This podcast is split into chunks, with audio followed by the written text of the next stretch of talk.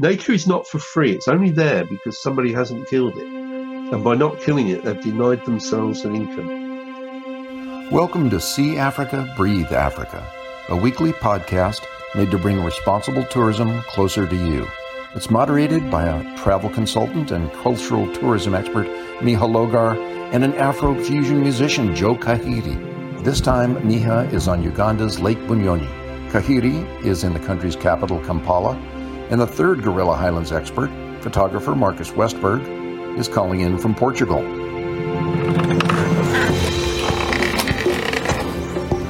See Africa, breathe Africa. Better late than never, this episode discusses what responsible tourism is all about. And we aren't boring, oh no.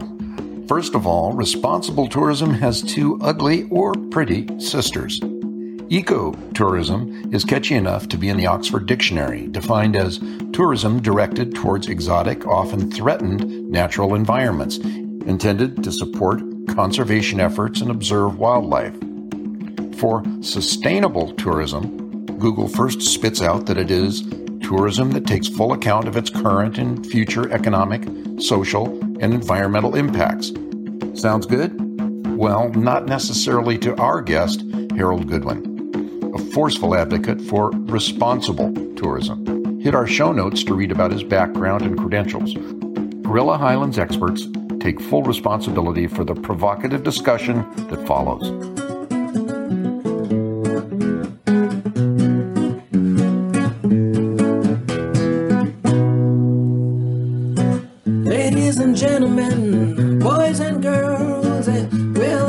Africa,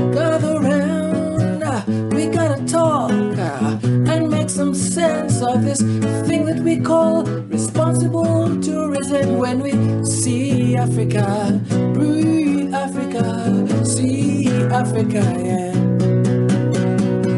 See Africa, breathe Africa, see Africa, yeah. So last week we ended off on a note about responsible tourism, and uh, yeah, Miha, what is this concept of responsible tourism? I mean, like I have a sort of fuzzy grasp of it and it's exciting, but I, I want us to talk about this and just. Kahiri, we are having this conversation 10 episodes in. That is, my friend, a little bit irresponsible of you. and if you expect me now to try to present the whole idea holistically, I don't actually feel that ready for that.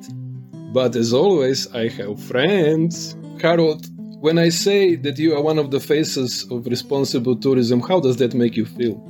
A, a bit embarrassed. I mean, it's been a very big part of my life over the last 25 years. What exactly is the origin of the term? Because it's just one of the many terms that keep circulating.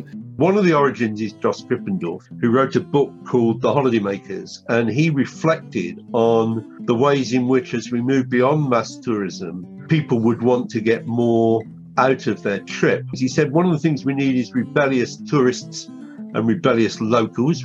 He also said that as travelers, we all have to bear in mind that we have the opportunity to build humanity or not in the way in which we choose to travel. We can do good in the world by the way we travel, or we can fail to do that. The other origin was in work done by Voluntary Service Overseas. They surveyed in about 1995 all the people they had working in villages around the world and asked what was the biggest problem that those villagers were confronting. And the thing which came top of the list was tourism. Out of that came a campaign to create ethical tourism. And we discovered from that ethical was too big a claim. And we settled on responsible because it was about people actually doing something to make a difference. In the Gorilla Highlands region, the other term ecotourism is much more popular. Who who wouldn't be in favor of something which is eco? The the claims made by ecotourism really they need to be asked to demonstrate the difference they're making and that's fundamental to responsible tourism is about being transparent about what you're doing and what the impact of what you're doing is and i'm afraid most ecotourism companies fail that test The truth is, there's very little difference between an eco tourist and any other kind of tourist. Because if you look at it in terms of who is benefiting from ecotourism, the main beneficiary is the traveller, who may be getting a superior guide and may be travelling in a smaller group. But the impact on the local community and the conserved or protected area or the natural area that's being visited is no different from any other tourist. Now, having said that, there are responsible forms of ecotourism, and you can find ecotourists who are traveling responsibly. But ecotourism is unfortunately is a label attached to lots of things which are not responsible. You seem to be critical of ecotourism because you really studied it thoroughly and you found things lacking. Uh, but there is another term that is also quite common, and that is sustainable tourism. That one is quite close to responsible tourism, isn't it? No, it's about a million miles apart. The critical question is what's the problem that you're addressing? What are you taking responsibility for? What are you doing about that problem? What resources are you putting into it? And what is the impact of what you're doing? And sustainability, I think, is really just an aspiration. And it's an aspiration I share but it doesn't actually deliver anything. What is to stop the same thing happening to the term responsible tourism as has already happened to eco and sustainable tourism? I mean, the other two are more popular at the moment, which is probably part of the reason why the greenwashing is, is more obvious for them because a few companies will start something, they do a good job, everyone else realizes that, oh, this is a, a great thing to be able to market. So we'll install two solar panels and we'll call ourselves sustainable. Marcus, you put your finger on my biggest concern it's one of the reasons that I've been so vociferous in campaigning against certification, because certification may well be the biggest form of greenwashing that there is. In Morocco, on one famous occasion, I'd been booked into what was supposed to be a gold standard sustainable hotel. I went to my room, temperature outside was, I don't know, 32, 33. The temperature in my room was 15. I turned the temperature up. I go out for supper. I come back and the temperature's down at 15 degrees and the TV is on again. Somehow that place got certified as being a sustainable hotel. So I think in the end, it's my biggest fear is that responsible tourism will disappear down a rabbit hole. And the only way to prevent that happening is by working with consumers to be much more aggressively critical to identify whether the claims being made by the business are accurate or not. I left school in 1970. The children leaving school now have got much more knowledge about ecology and environment, and they are the new consumers. But for them to be successful as critics, we need the businesses and the destinations to be much more transparent about what they're claiming. One of the movements that I'm very enthusiastic about at the moment is Booking.com, who have decided to encourage businesses who book who use their platform to declare what they're doing in terms of sustainability. And that's what we need to happen. That is the way in the end the industry will be policed. It will be by consumers going for compensation on the basis that they've been missold. The word responsible is kind of looked at as a fun killer. When you hear the word responsible tourism, it's like, oh, okay, it's kind of like health diet. People just trying to have fun and live their best lives. And I think that maybe instead of trying to just appeal to people's sense of I'm a good guy and I'm just trying to make the world better for everybody in the world, start using the message of it's more fun this way, it's better this way, you have a better experience this way. You've hit the nail on the head.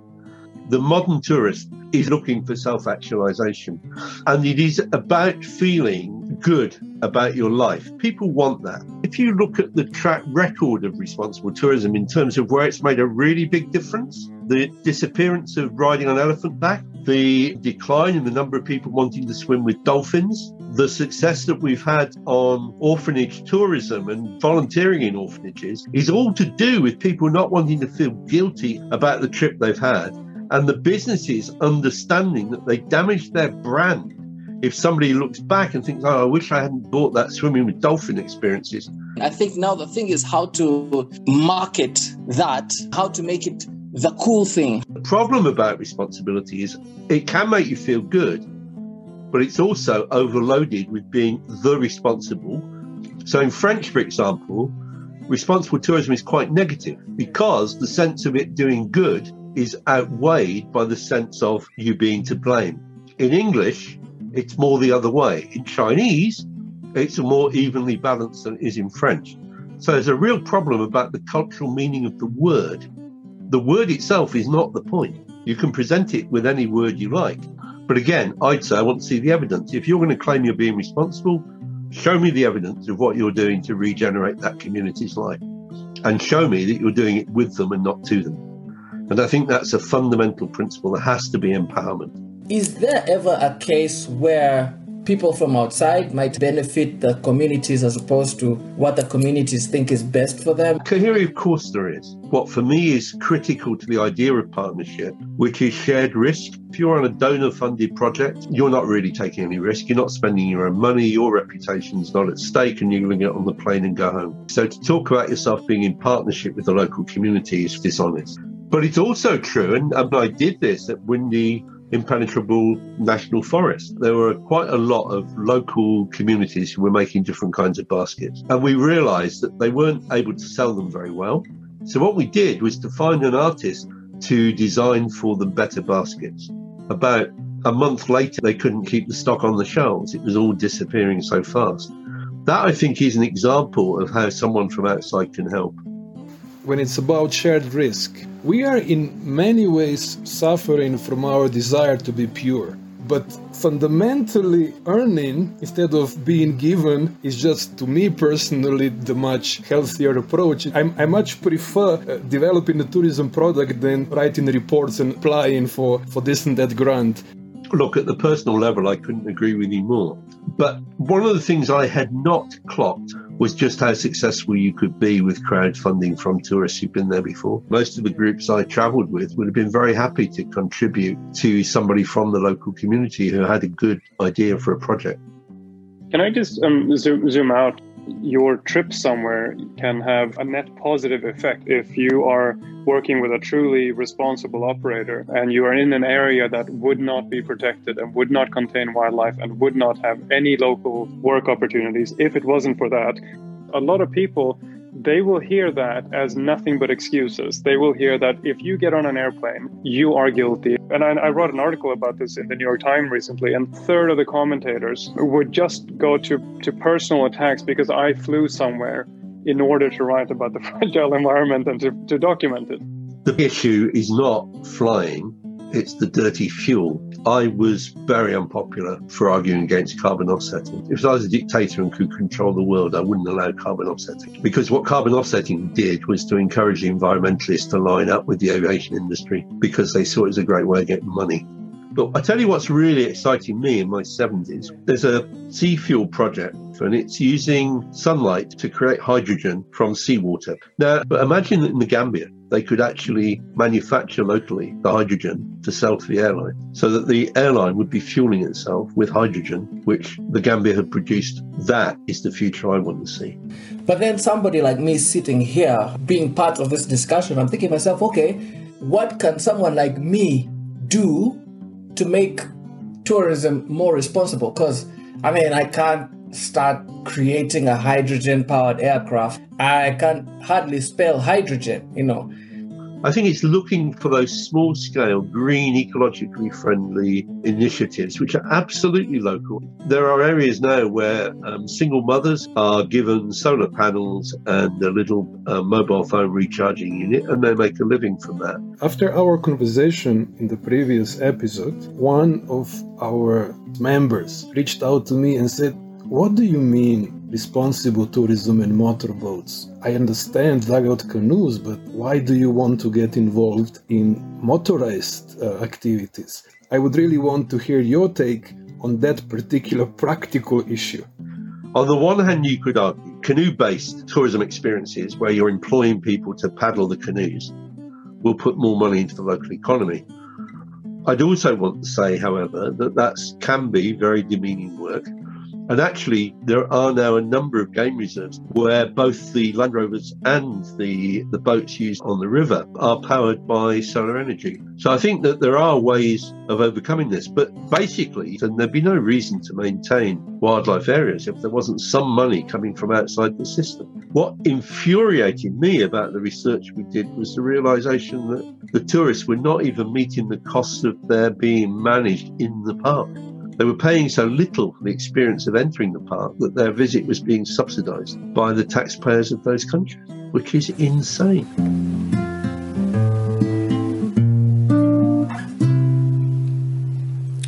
And as we always do, ladies and gentlemen, let's tune out with a song. This song is called Asiai. It's by a guy that I bumped into on YouTube. His name is Manasseh Shalom from Nairobi. It's just so beautiful. So this is my version of it, right? Okay.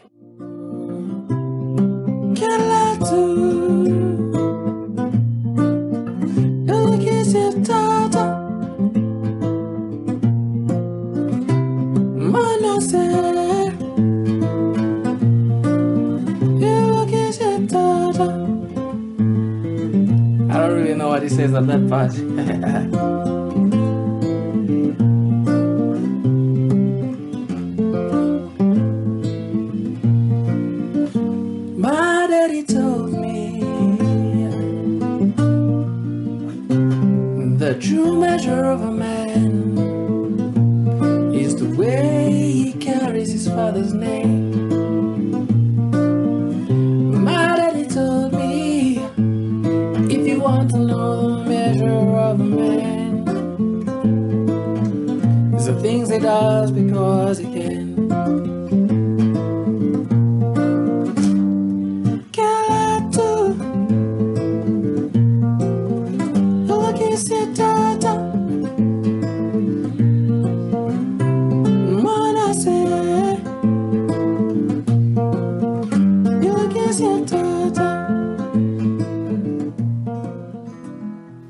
miss even one episode of such a thought provoking show? niwo ndikwenda runyasi rwa munga rutaji rwa mnyinya iwe ruraramamba Follow us on Apple Podcasts by pressing the plus button at the top.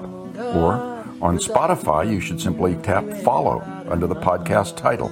We record with a live Zoom audience every Tuesday and publish the episodes by the weekend.